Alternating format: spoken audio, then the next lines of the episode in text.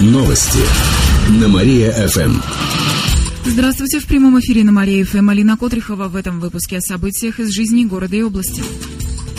Мясо с пилорамы попало на прилавки. Руководитель одной кировской компании организовал производство мясной продукции прямо на пилораме в антисанитарных условиях. К тому же у некоторых сотрудников не было медкнижек. Производитель пошел на это сознательно, чтобы побольше заработать, сообщает в региональном управлении МВД. Он закупал низкосортное мясо курицы, перерабатывал и упаковывал его на пилораме. Продукцию сбывали под видом сортовой. Такое мясо попало и на прилавки магазинов. Сейчас образцы изъяли и отправили проверять на безопасность руководителя могут завести уголовное дело. Ему грозит до двух лет тюрьмы.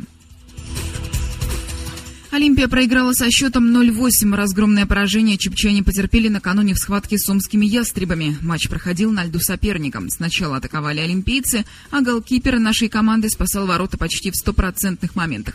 Первая шайба ворота чепчан попала лишь к концу первого периода, но затем гости активизировались. А вот олимпийцы так и не смогли прорвать оборону гостей. В итоге соперники побили свой предыдущий рекорд. Это уже 20-я победа ястребов подряд. Завтра Олимпия сыграет с сибирскими снайперами в Новосибирске. Новосибирске. Выходные в Кирове будут снежными. Сегодня днем синоптики обещают до минус 5, ночью похолодает до минус 10. В течение суток будет идти снег.